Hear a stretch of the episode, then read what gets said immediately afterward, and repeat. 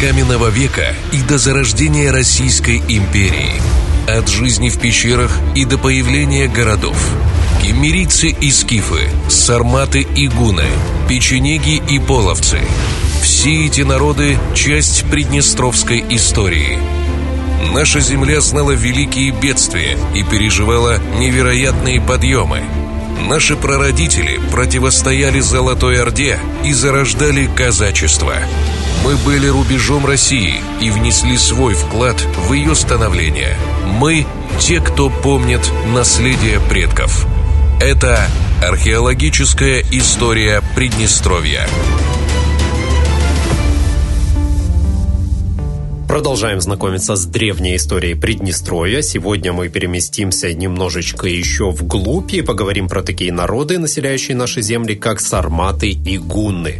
Проследим их путь на нашей земле, окунемся немного в их быт, а поможет нам в этом путешествии Виталий Степанович Синика, заведующий научно-исследовательской лабораторией археология ПГУ имени Тараса Григорьевича Шевченко. Здравствуйте.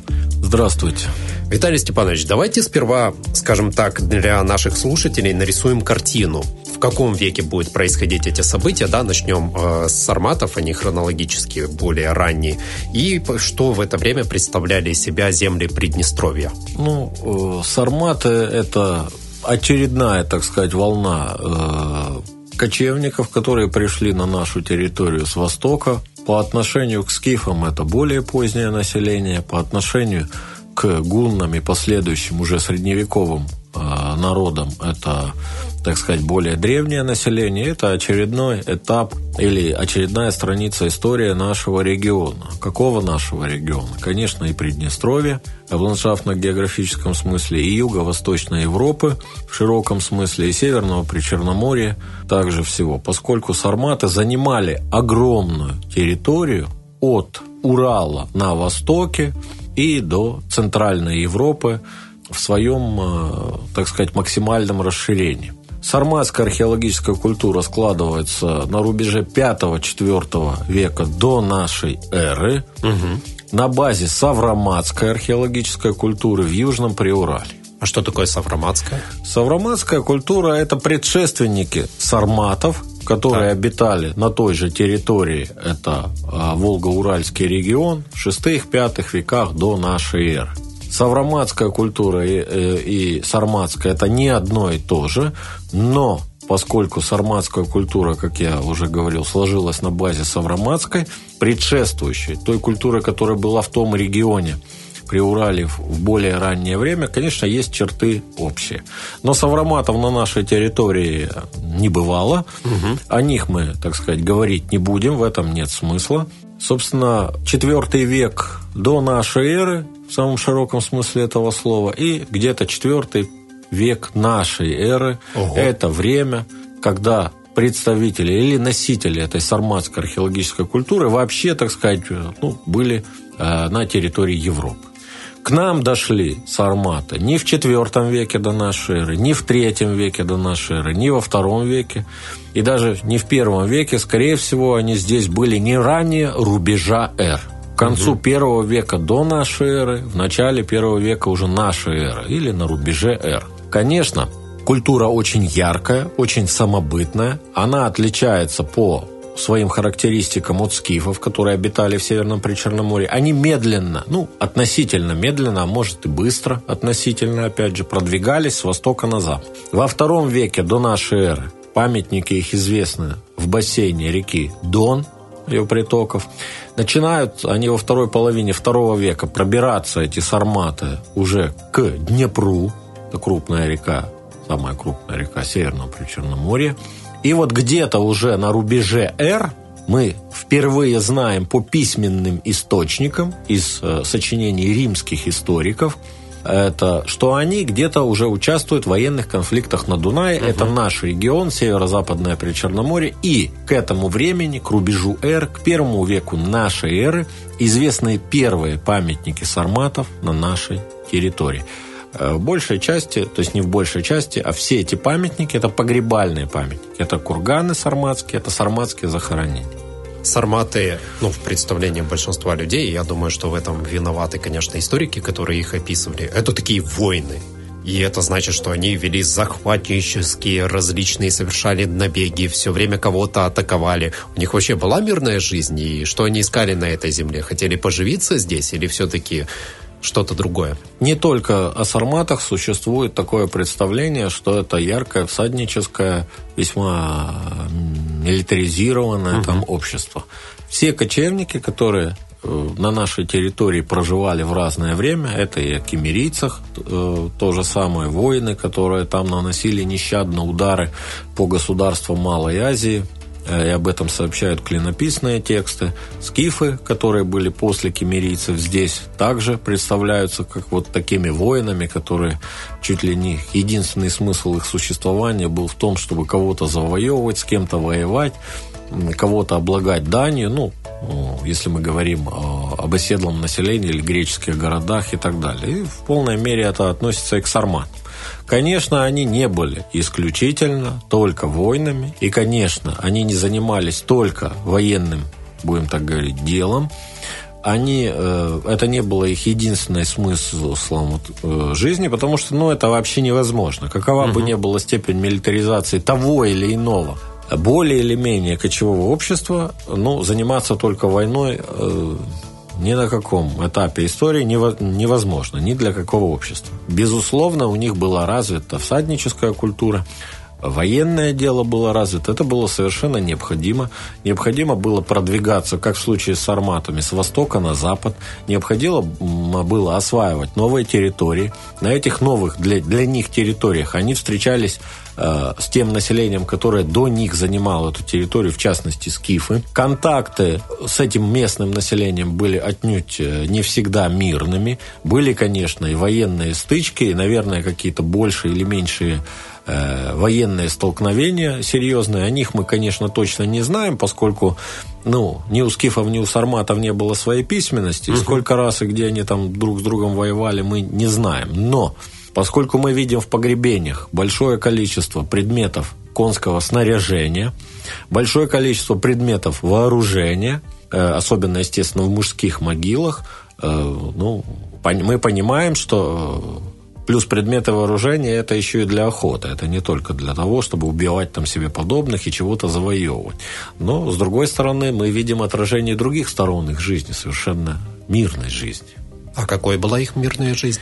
Естественно, им надо было заниматься скотоводством. Угу. Скотоводство – это была основа их хозяйствования, потому что получать, допустим, продукты животноводства, это мясо, это молоко, это шкуры животных, обменивать их на те товары, которые они не производили, в частности, зерно, ну, я говорю так, в расширительном порядке, угу. да, в расширительном значении этого слова, им было необходимо, как и всем им предшественникам. Так же, как и скифы которые занимались в основном скотоводством, но продукты этого скотоводства или животноводства они обменивали на те товары, которые были у оседлого населения. У какого оседлого населения? Ну, во-первых, оседлое население лесостепных регионов к северу, ну, будем так говорить, от Северного Причерноморья, где, где это население было. Во-вторых, необходимо было контактировать если скифы контактировали с греческими городами, колониями, да. то есть, собственно, с греками, которые проживали в Тире, если мы говорим о бассейне Днестровольве, если мы говорим о бассейне Южного Буга,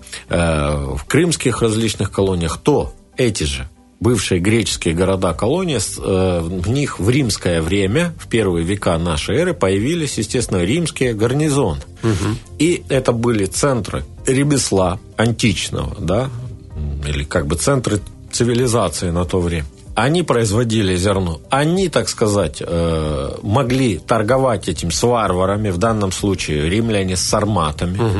И это было взаимовыгодно и одним, и другим.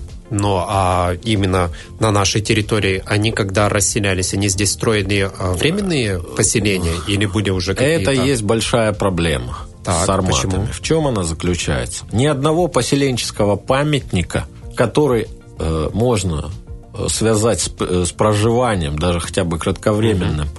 пребыванием на них сарматов, неизвестно. Причем эта ситуация касается не только Поднестровья, она касается всего Северного Причерноморья. Почему? Ну, э, ну, как бы главная версия, которая господствует, вот они кочевники, зачем им там дома и так далее. Но любым кочевникам нужны стойбища, нужны да. зимники, нужны летники, То есть время, ну, места, где относительно короткое или наоборот относительно длительное время, они все равно э, находились. Потому угу. что представить себе любое общество, которое постоянно кочует, нигде не останавливаясь, такого не бывает.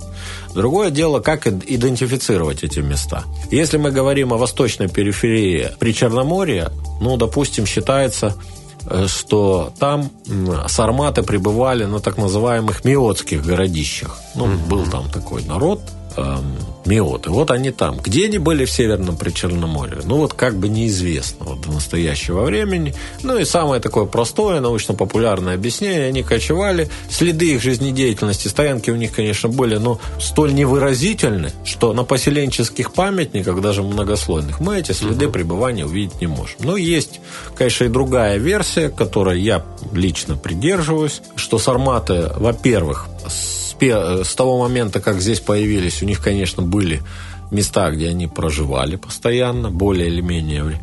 Э, эти сарматы, во-первых, э, здесь э, вошли в контакт с местным позднескифским населением, которое никуда не делось с этого региона, в том числе и в первых веках нашей эры. Известны поселения этих самых скифов, где фиксируются, собственно, скифские материалы, Э, последних веков э, до нашей эры и первых угу. веков нашей эры. Они известны, они исследованы, как бы, ну, специалист. Задача в том, э, что этих памятников изучено немного, и те достоверно-сарматские материалы ну, требуют еще изучения и выделения их из этой массы. Ну и кроме того, если мы говорим о более позднем этапе существования сарматской археологической культуры или пребывания здесь сарматов, середина третьего века и до конца четвертого, начала пятого века нашей эры, э, Здесь есть такое уникальное, ну не то что уникальное, а есть такое явление, как черняховская культура. Да.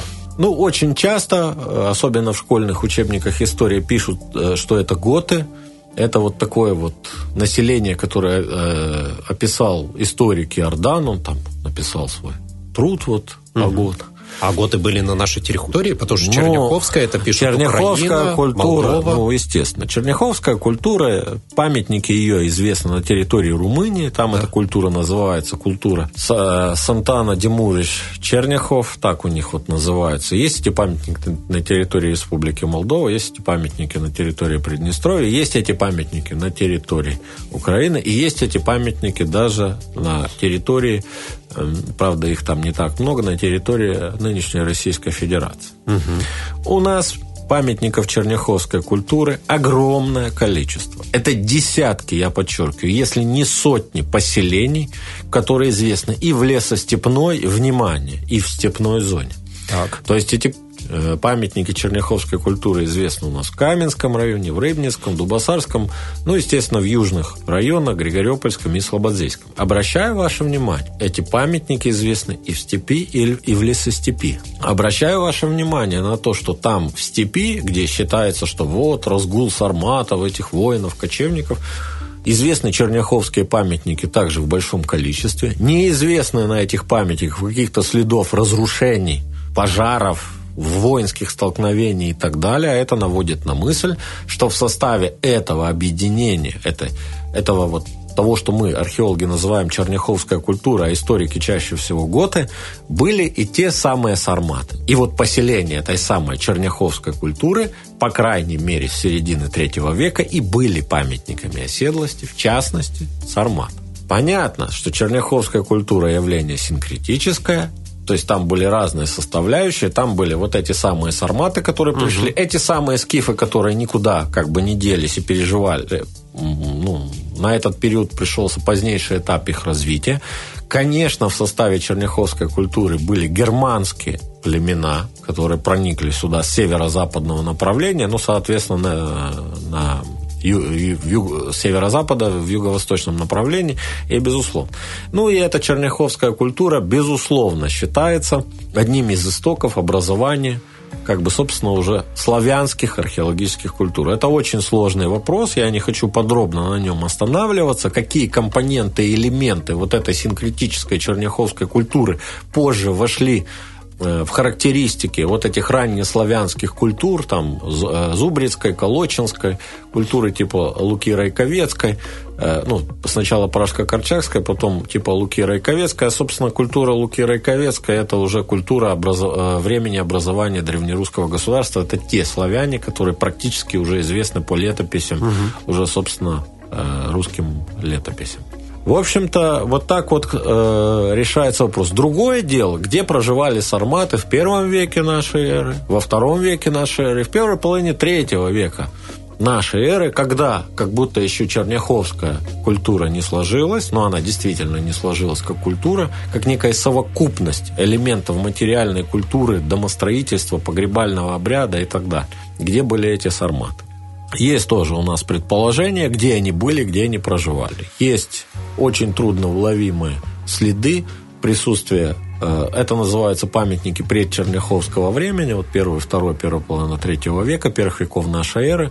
Очень трудно их выделить, и вот как бы в настоящее время ученые, исследователи, археологи как бы думают, к чему отнести эти памятники, угу. что является археологическим выражением этого этапа и какой культурной принадлежности эти памятники.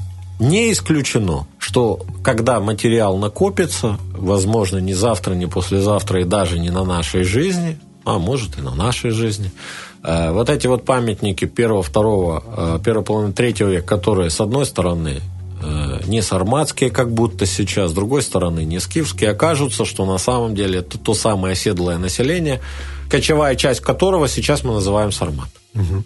Ну, не полностью кочевая. Вот часть сарматского населения занимается подвижным скотоводством, разведением там, крупного мелкого рогатого скота в основном, да, это. А другая часть проживала на поселениях. Были они такими же сарматами, э, но пока это трудно уловимо археологически. А то, что не есть доказано на данный момент, ну, существует вот в виде гипотез. А может быть такое, что мы думаем, что это сарматы, а на самом деле это были кто-то другие? Э, ну, такое, конечно, может быть. Так. Такое, конечно, может быть, но чтобы ответить, как же это было на самом деле, ну, необходимо э, ну, годы работы. Ага. Может быть, надо найти, исследовать какой-то памятник, в результате анализа которого мы сможем ответить на этот вопрос либо так, либо как-то иначе. Угу. Здесь я не делаю категоричных суждений, ну, наука развивается, и мы надеемся, что как бы в том числе и мы можем поучаствовать э, вот в этом развитии науки, благодаря тому, что мы будем работать, мы, археологи из Приднестровья, будем работать, сумеем найти ответы на какие-то вопросы, на которых ранее этих ответов не существовало. Практика показывает, что такое не просто теоретически возможно, такое же происходило в нашей угу. истории и в предыдущих Э, наших беседах я приводил конкретные примеры, как наша работа позволила либо скорректировать, либо уточнить, а в некоторых случаях пересмотреть историческую картину нашего региона на тех или иных этапах ее истории. Когда я готовился и читал про сарматов, было написано, что исходя из тех находок, которые сделаны, они были крайне богатыми людьми. Это действительно так? Э, они были э, как и все э, кочевники э, Юго-Восточной Европы, это не значит, что они были крайне богатыми людьми. Э, у них, с одной стороны, существовал культ помещения ну, драгоценных вещей в погребение.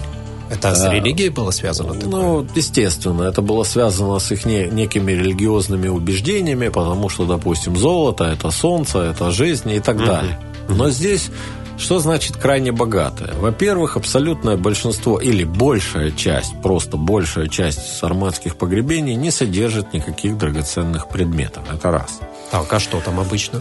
Предметы вооружения, посуда, ага. какие-то украшения не из драгоценных металлов, аксессуары, костюмы и так далее. Понял. Очень часто в сарматское погребение это какая-то миска, какой-то нож и какой-то пряслица, если это женщина, mm. к примеру.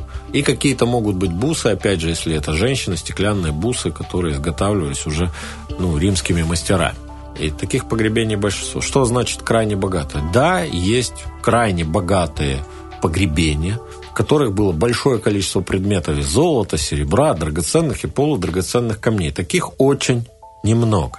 Как и в предшествующее э, скифское время. Если погребали царя, то ему старались класть в могилу как можно больше угу. всего этого. Это сосуды из драгоценных металлов. Это оружие инкрустированное, вот, ну, условно, там, золотом, драгоценными металлами, полудрагоценными камнями и так далее и так далее и тому подобное. Украшения различные, ну, женские, мужские тоже могли быть из драгоценных. Но царей было всегда немного.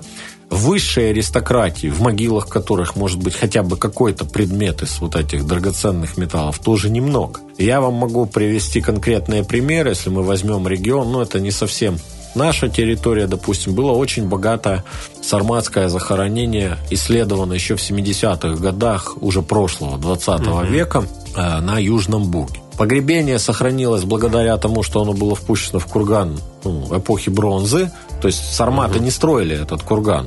Вырыли, Это, получается. Они выкопали яму погребальную в, в теле э, кургана. Угу Похоронили туда женщину, естественно, сохранились различные предметы ее украшения, там импортные материалы, китайское зеркало, предметы из нефрита, из яшмы, ну, все то, что надо было привезти откуда-то из, очень далеко из Китая. Ну и, конечно, много предметов из золота. Если мы говорим о нашей территории, в, в конце 80-х годов уже прошлого века, недалеко от нас, к северу от Каменского района, в селе Пороги, Ямпольского района Винницкой области было исследовано два очень богатых сарматских э, погребения. В общем, считается, что одно из этих погребений, там были серебряные амфоры, угу. большое количество предметов вот из драхметалла, я не буду все перечислять. Комплекс этот опубликован был, по-моему, в 1992 году. Но считается, что это э, могила одного из сарматских царей, ну, например, Фарзоя. Потом я припоминаю, что в 1982 году было уже на территории нашего Каменского района, ну тогда это был Каменский район Молдавской Советской Социалистической Республики, было найдены остатки разрушенного погребения возле села Грушка. Там был э, золотой фалар, там была золотая амулетница, там были предметы всякие. И там на, на этом как раз золотом фаларе, это нагрудное украшение э, лошади, э, была тамга. Э, вот я сейчас боюсь обмануть вас одного из сарматских царей, то есть родовой знак. Так. Пример. Этим, конечно, все не ограничивается. Самые красивые, будем так говорить, яркие комплексы были исследованы на территории ну, нынешнего Приднестровской Молдавской Республики в 1990 году у села Мокро Рыбницкого района. Да, это тоже были советское, советское время. Э, сарматские курганы, большое количество предметов из драхметалла, из бронзы, э, импортных предметов происхождения из провинциально-римских мастерских. Э, Все это действительно красиво. Да, эти предметы сейчас находятся не у нас. Они, естественно, в то время были переданы в Кишинев, столицу Молдавской Советской Социалистической Республики. Их и сейчас там был большой бронзовый котел, предметы конского снаряжения, резные украшения ларца. Ну, очень все красиво, э, и не передать этого, когда вот рассказываешь об этом вот в, в таком аудиорежиме. Но это все на самом деле можно увидеть в интернете. Можно поехать в Кишнев, зайти в Национальный музей истории Молдовы и в Золотой кладовую увидеть эти предметы. Ну, они подписаны, так угу. сказать. Яркие очень э, предметы. Но, возвращаясь к этому вопросу, были, э, были ли они все там супер богатыми? Конечно, нет. Исследованы на нашей территории и в округе сотни, если не тысячи сарматских погребений. Были исследованы курганы, которые были, насыпались mm над э, сарматскими захоронениями. Были исследованы грунтовые могильники, то есть, ну, как бы кладбище, где, ну, в определенном порядке, с большей или меньшей системой, просто копались небольшие ямы, туда хранили. И там предметов из драхметаллов немного. Это относится и к предшествующим культурам, к скифам, и к последующим. Это, в общем-то, большая редкость. Как в любом обществе, ну, богатых никогда не бывает много. И что еще могу сказать? Эм, есть и другие памятники интересные на нашей территории. К некоторым из них э, имел отношение лично я вместе со, с коллективом своих сотрудников. Например, в 2014 году, в 2014 году мы исследовали курганы недалеко от Тирасполя. И тут еще надо понимать такое дело. Ведь, собственно, сарматские курганы, которые насыпались над сарматским их грабили. Их грабили, во-первых, в древности, собственно, сармата. Их грабили в средневековье. Различные там угу. товарищи, которые здесь обитали, проживали на нашей территории. Ну и их грабили, если могли, крестьяне. В конце 19-го, начало 20 века тогда существовал такой промысел. Поэтому, ну, э, к нам доходит отнюдь не все то, что изначально там было. Но даже если считать что вот ничего не было ограблено, ну, не так много богатых погребений. И это не только сарматская история. А если говорить в процентном отношении, чаще встречаются разграбленные курганы? Да, да курганы практически все. Когда бы не был сооружен курган, основное его погребение, как правило, ограблен. Угу. Даже если курган был сооружен в эпоху бронзы, где в яме не было ничего, кроме костяка, окрашенного охрой. Но те, кто грабил, это наверняка не знал, особенно крестьяне в 19 начале 20 века. Если курган был в основе кемерийский, э, скифский, сарматский, то грабители, как правило, знали, что статус человека был достаточно высок. Его не просто захоронили в какую-то кучу угу. земли, ему насыпали, создали, построили курган над его могилой. Значит, в его могилу положили какие-то достаточно ценные предметы. В принципе, грабить могли даже те люди, которые были прямыми, живыми свидетелями этих похорон. Они могли видеть и знать, что же туда положили. И грабить это там через месяц, через год э, или там через три дня мы, мы это сейчас не узнаем.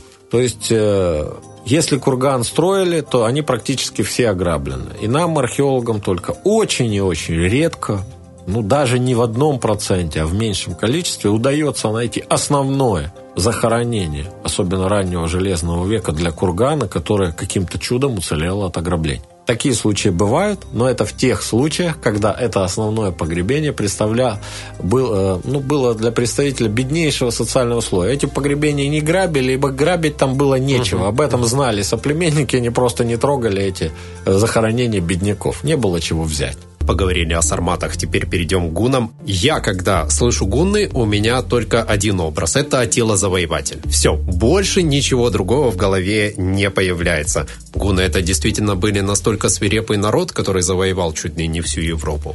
Ну, вы не одиноки в таком а, ощущении, что вот гунны – это Атила, это завоеватель, это действительно то, о чем знает большинство населения, большинство людей – Э, потому что это имя есть, наверное, во всех учебниках да. истории, оно связано с тем, что вот там как орда там ужасных кочевников, очередная орда ужасных кочевников с востока двинулась, так сказать, э, на запад, по пути покоряя и включая в свои там ряды все это местное население. И почему они еще известны? Потому что гуны нанесли тот самый серьезнейший удар по Западной Римской империи, после которого она просуществовала еще, так сказать, ну, недолго.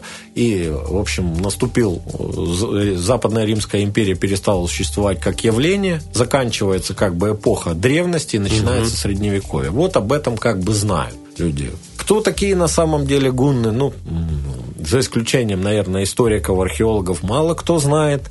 Какие памятники гунны оставили после себя, тоже очень мало кто э, знает. Ну, наверное, наш разговор поможет э, внести хотя бы какую-то ясность.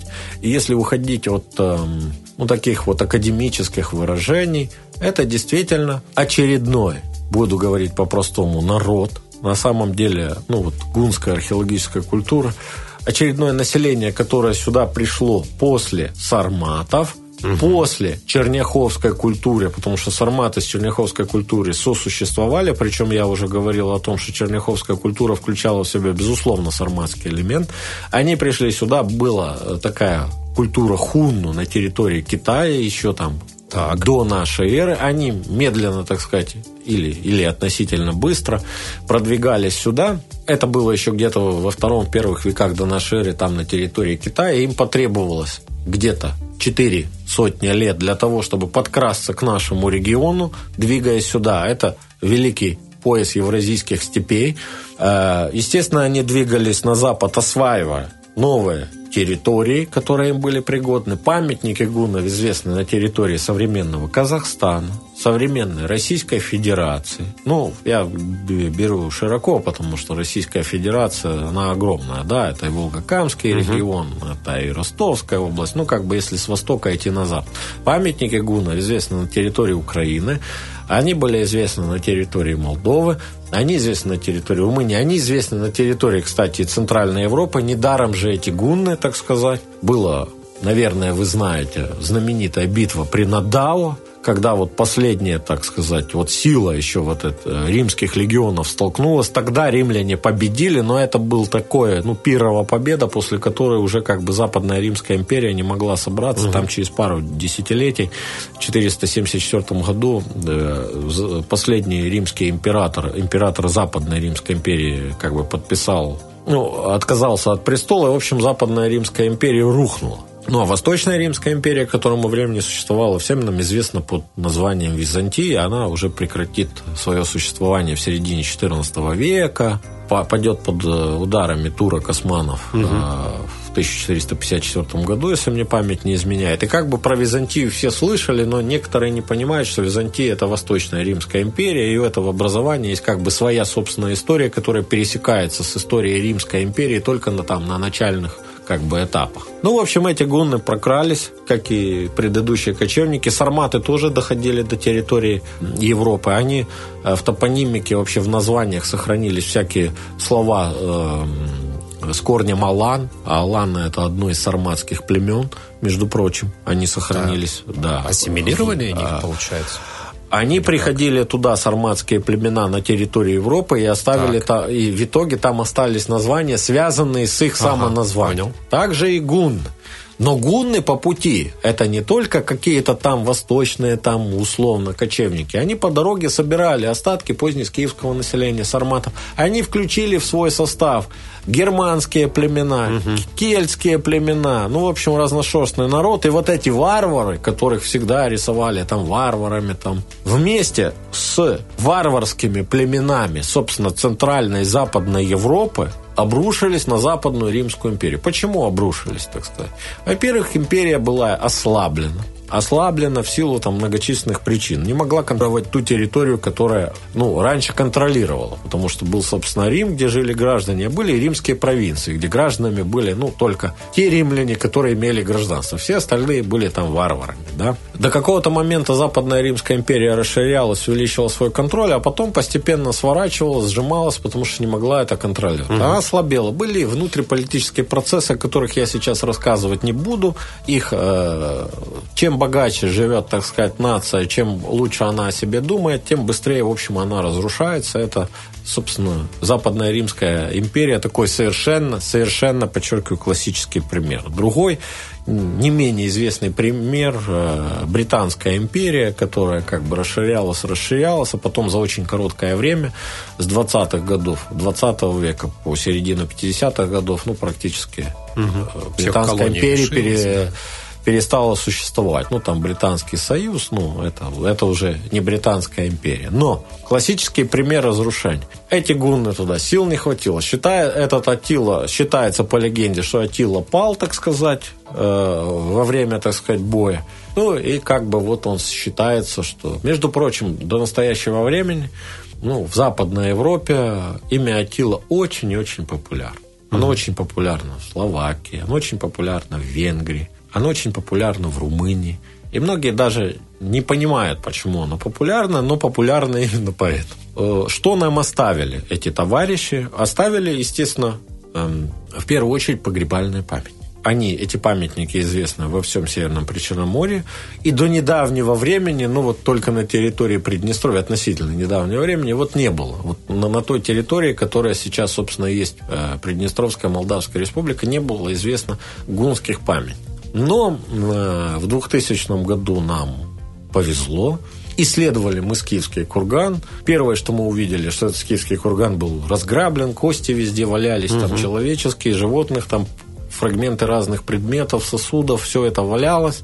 Ну, мы, естественно, должны выполнить свою работу до конца. Мы спустились под землю, в катакомбу, начали расчищать. Вот, это, наверное, кого-то тут похоронили более позднего скифа, стали, стали его расчищать. И увидели в итоге, что на деревянном гробовище или на деревянном настиле лежит человек, ну, кости, костяк, как мы его называем. У него э, был пояс золотой поясной ременной бляхой, угу. Был сосуд поставлен в его изголовье. Одежда его была расшита бляшками золотыми. Ну, на самом деле они серебряные, с позолотой. В центре головного убора, который был из войлока, было тоже э, позолоченное серебряное изделие ну, в виде такой каплевидной формы. Ну, исходя из того, что мы э, увидели, мы сразу поняли, что это вот то самое гунское погребение, которых известно на самом деле. Всего-то, может быть, полтора десятка на территории всего Северного Причерноморья, от Прута на запада до реки Дон на восток. Таких же было так много.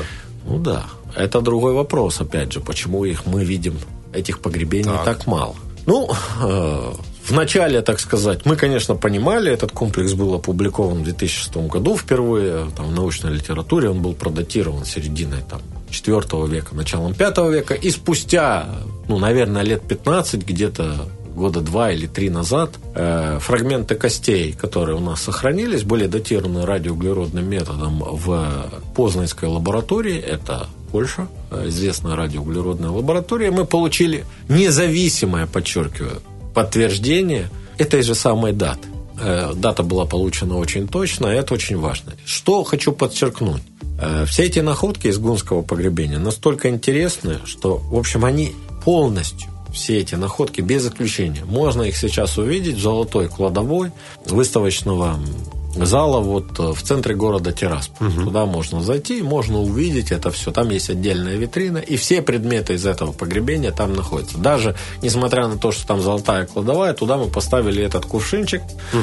э, ну и все предметы, которые сделаны из драгоценных металлов. Это действительно очень большая редкость. Ранее такие гунские погребения были известны на территории Украины, на территории Молдавии, на территории Украины, я имею в виду на левобережье Дуная, и в Поднепровье, в Побужье. Но их нигде не было много. Почему их немного? Потому что я считаю, ну, во всяком случае, я так считаю, не потому что я считаю, а я так считаю, что большая часть гунских погребений до настоящего времени не содержит никаких предметов из золота, из драгметаллов, не содержит характерных предметов конского снаряжения. Это угу. просто костяк человека, э, может быть, это какие-то кости лошади или чучело лошади, которое погребено. Каким образом мы можем отличить это захоронение от захоронения средневековых кочевников, которые точно так же погребены в более позднее, там, печ... Э, венгерское, там, аварское время, э, венгерское время, печенежское время, половецкое время, золотоордынское время, я условно говорю. Радиоуглеродный анализ не проводится во всех а, случаях? Во всех случаях он раньше не проводился. Так. Понимаете, в настоящее время мы стараемся провести радиоуглеродный анализ всех таких погребений, которые ага. можно датировать как угодно. И у нас есть э, в настоящее время предположение, что часть этих самых гунских погребений, ну, абсолютно невыразительных, то есть они это условно были бедняками, им ничего не клали в могилу. На самом деле этих погребений гунских более. Но археологи видят без радиоуглеродных дат только те комплексы, которые с ярким выразительным инвентарем. Угу. И поэтому считается, что их немного. Я ту же самую историю рассказывал вам, когда говорил о кемерийцах. Да. Считалось, что их очень мало, потому что к кемерийцам относили ровно только те погребения, в которых был выразительный инвентарь. Стали угу. мы, наша лаборатория, стала делать, э, заказывать радиоуглеродное датирование в специальных лабораториях разных ну, стран, и мы поняли, что на самом деле кемерийцев этих значительно больше, чем считалось раньше. Может быть, решение этого, так сказать, гунского вопроса лежит в этой же плоскости.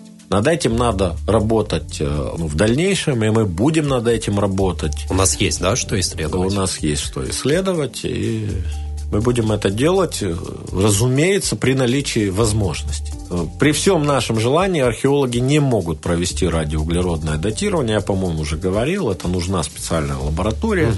специальные реагенты, специальный персонал. Ну, в общем, все то, чего у нас нет. Ну и как бы в нашей республике оно не требуется, потому что строить такой дорогостоящий объект и готовить, ну, нет смысла. Угу.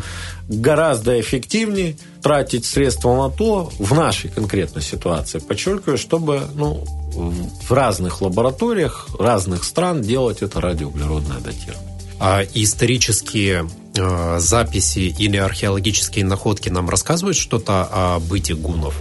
Ну, естественно, естественно, мы об этом знаем э, по археологическим данным. Опять же, да, все там, вот, вот они, как и в случае с кемерийцами, с киевами, с арматами. Вот они там вот такие вот воины. Не были не только воины они должны были заниматься животноводством, чтобы обеспечивать, так сказать, себя. Они не угу. разрушали все на своем пути, потому что, понимаете, если ты сам не выращиваешь зерно, тебе надо у кого-то взять. И, и сжечь всех условных там земледельцев, возможных поставщиков продуктов питания, которые тебе необходимы, невозможно и не нужно. Даже если часть твоего населения занимается хотя бы сезонно выращиванием каких-то злаков, угу. я угу. буду говорить так. Я уже не говорю там о каком-то пашенном великом земледелии и так далее и тому подобное. Поэтому э, мы знаем о том, что у них было развито косторезное дело. Почему? Потому что есть предметы, э, которые мы находим в погребении, они из кости, из рога животного. Мы знаем о том, что у них была развита древообработка, потому что для того, чтобы сделать настил в погребении или гробовище, надо, извините, угу. уметь пилить, резать, соединять э, на пазах или иными способами эту деревянную конструкцию. Конечно, у них было развито кожевенное дело – это связано с тем, что они, естественно, разводили скот, скот разводили. Э, понятно, что они питались в основном, э, ну, значительная доля в их рационе занимала мясо, молочные угу. продукты. Но это не значит, никакое общество никогда не может только питаться мясом, молоком, ну, в общем, продуктами животноводства. Безусловно, там, если даже учесть собирательство, там, охоту и так далее и тому подобное, необходимо, так сказать, и э, какая-то часть продуктов растительного происхождения. На самом деле э, не так уж мало мы о них и знаем. Эти товарищи тоже контактировали уже э, не с греками, как скифы, не с римлянами, как сарматы. Они контактировали э, с различными торговцами и центрами, ближневосточными, э, малазийскими, европейскими, которые производили вот эти вот предметы ювелирного искусства. Угу. Потому что, ну, у них таких возможностей не было. Когда же мы смотрим на этот гунский полихромный стиль, мы видим инкрустации из драгоценных, полудрагоценных э, камней, которые вставлены вот в эту основу из драгоценных, полудрагоценных металлов, э, ну, драгоценных металлов. Понятно, что это такое искусство, которое ну, требовало высокой, будем так говорить, высокого ювелирного мастерства. Очень интересно такое дело. И как есть еще отдельный источник, это вот клады, допустим, когда находится знаменитый Елпукский клад в свое время, найденный археологом, потом куда-то история, это э, левобережье Нижнего Дуная, куда-то там исчезли эти предметы, были распроданы или похищены грабителями, это современность, да, там 80-е годы, по-моему, прошлого века, 20-го, 1980-е годы. Известны находки отдельных предметов, ну, скорее всего, это были клады, котлы, бронзовые, они там угу. медные на территории Молдовы. Припоминаю, в Шалдонештах, по-моему, еще в 60-х или в 70-х годах 20 века были э, найдены такие предметы. Очень интересный этот э, материал. И что вот еще любопытный нюанс. Вот я вот рассказал об этой истории, когда мы зашли, там надеялись вот увидеть какого-то очередного скифа, ограбленное да. погребение. Такая же история в свое время была в Крыму. Там поздние античные склепы в Беляусе. В общем, был этот склеп полностью ограбленный, но когда археологи внимательно, так сказать, изучили этот склеп, поняли, что с ним что-то не так. Стали вскрывать плиты пола, угу. каменные плиты. И вот под одной из плит нашли захоронение ну, мальчика, юноши, в котором были остатки от лука и украшения. То есть и там гунны не утруждали себя сооружением или строительством погребального сооружения. Они использовали существующее погребальное сооружение предшествующего времени, каких-то там предшественников. В нашем случае скифов, в их случае там поздний античный склеп, ну это вот население как бы античного времени Крымского полуострова выкинули этих товарищей оттуда, приспособили это сооружение для, для погребения своего соплеменника и это сделал. Э, и, собственно, похоронили. То есть потратили трудозатраты их были значительно меньше, нежели бы они строили собственный курган, выкапывали бы просто могилу. Они просто зашли в готовое место, выкинули кости там предшественников, там подняли плиту, закопали, у нас выкинули этих скифов из катакомбы,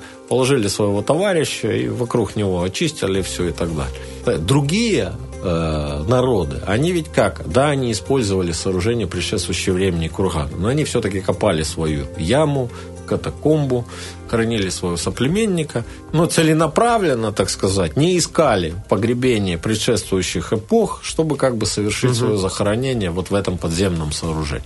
А гунны, вот они были такими. Безусловно, мы найдем следы их пребывания в большем количестве. Не, не только потому, что мы раскопаем еще какие-то гунские захоронения, это бабушка надвое сказала, мы можем их раскопать, а можем и не раскопать. Но среди ранее изученного материала, если мы будем иметь возможность пользоваться современными инструментами, которые есть в арсенале археологов, в том числе и радиоуглеродное датирование, но это не единственное, мы сумеем среди ранее исследованных материалов выявить эти погребения. И, естественно, мы узнаем значительно больше, чем знали до этого. А следов поселений, я так понимаю, их не осталось? Э, следов поселений – это такая же проблема, как с сарматами на ага. раннем этапе.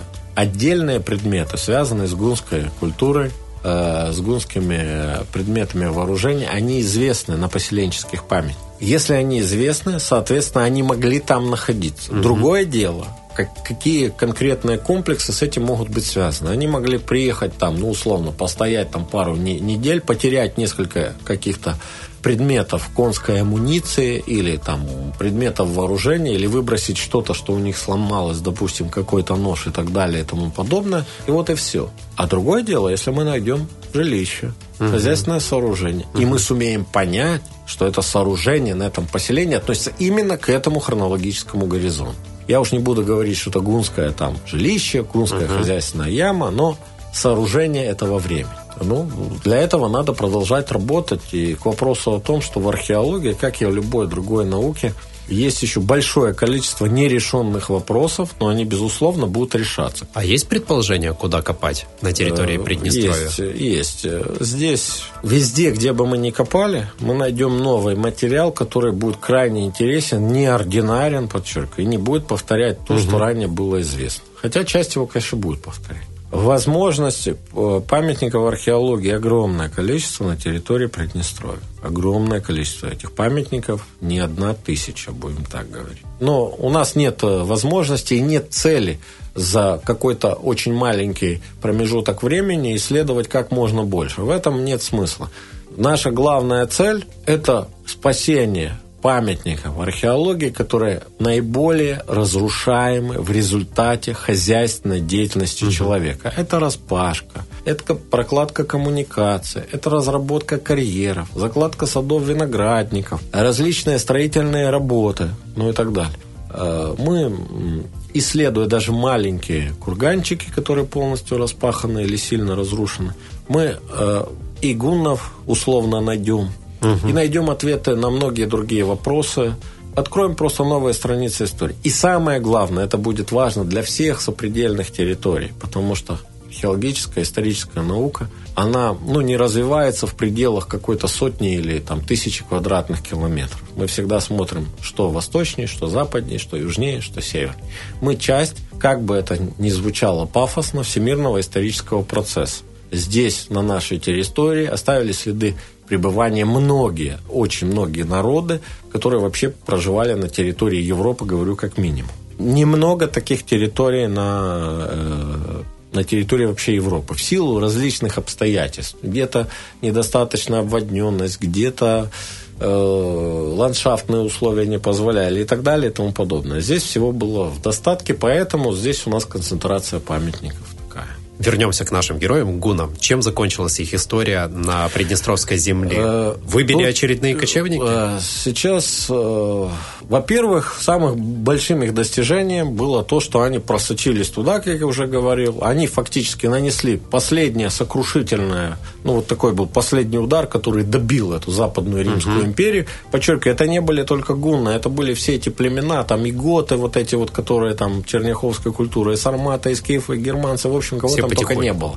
Это. Но все-таки они там потерпели поражение, началось откатное э, движение назад, потому так. что удержаться они там, так сказать, не могли, они пошли. Самые поздние памятники гуннов, между прочим, 6 века нашей эры, внимание, не второй половины пятого, не угу. они известны на территории Казахстана на территории Казахстана. То есть они назад отходили, тоже оставляли свои памятники, потому что там они идентифицированы. И, конечно, после них сюда пришли другие кочевники.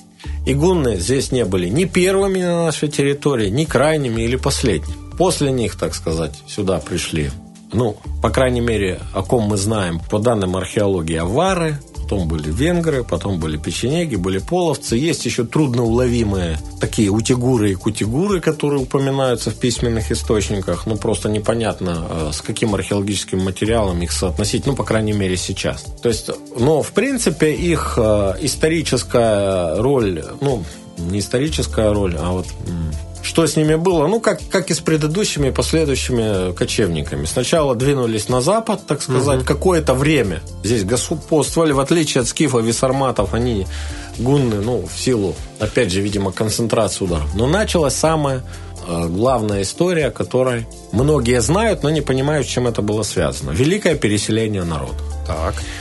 Тоже связано с этими товарищами гуннами. Оно началось еще, извините, задолго до э, гуннов были так называемые маркоманские войны. Но вот это движение очень разных племен, очень разных племен, народов, куча с этими гуннами, когда они пошли в Западную Римскую империю, и было частью этого великого переселения народов, когда разные народы разного происхождения – так сказать, поменяли свой ареал обитания. И сейчас, э, ну, нынешние европейские страны, их народы, их население, как бы сформировались, ну, не, не буквально там в пятом-шестом веке, но на протяжении вот там какого-то времени, нескольких сотен лет, под влиянием этого явления. В этом как бы, поэтому вот гунны так известны, так сказать, историк. Не только потому, что они добили эту Западную Римскую империю, но и произошло передвижение народов, которые раньше где-то проживали, а теперь стали проживать там, где э, сейчас проживают. Я не хочу э, вдаваться в конкретику, потому что сложно, многообразно и так далее. Часть там переселилась, часть осталась, часть поменяли там в пределах Европы, кто-то там переселился, так сказать, условно из Азии, зашел на территорию uh-huh. Восточной Европы и так далее. Все это как бы сложно сложные процессы, и надо об этом, ну, о каждом случае можно долго разговаривать отдельно. Но это произошло. Итак, по сути, у нас э, середина IV века, V век и VI век, как бы 250 лет, когда гунны фиксируются как самостоятельное археологическое явление. Фиксируется на большой территории, угу. э, не только там где-то вот от Западной Европы до Заураль. Но за этот небольшой относительно по историческим меркам промежуток времени они оставили колоссальный след в истории всей Европы. Понимает кто-то это, осознает или нет, но это вот это исторический факт, это так случилось. И их э, культура, вот она настолько яркая, та, которая ос, э, ощущается археологически, ну, то есть ввиду этих вот предметов, вооружения, конского снаряжения, предметов быта, украшений, аксессуаров, костюма и так далее, она настолько яркая, что когда видишь хотя бы один из этих предметов, ну, ты сразу понимаешь, к какому историческому периоду это относится. Мне вот за всю свою биографию в археологии вот только пока единственный раз удалось прикоснуться вот к открытию такого гунского погребения. Надеюсь, что такие случаи еще представят. Почему бы и нет? Было бы неплохо. Спасибо вам большое. У нас сегодня в гостях был Виталий Степанович Синика, заведующий научно-исследовательской лабораторией археологии ПГУ имени Тараса Григорьевича Шевченко. Спасибо вам.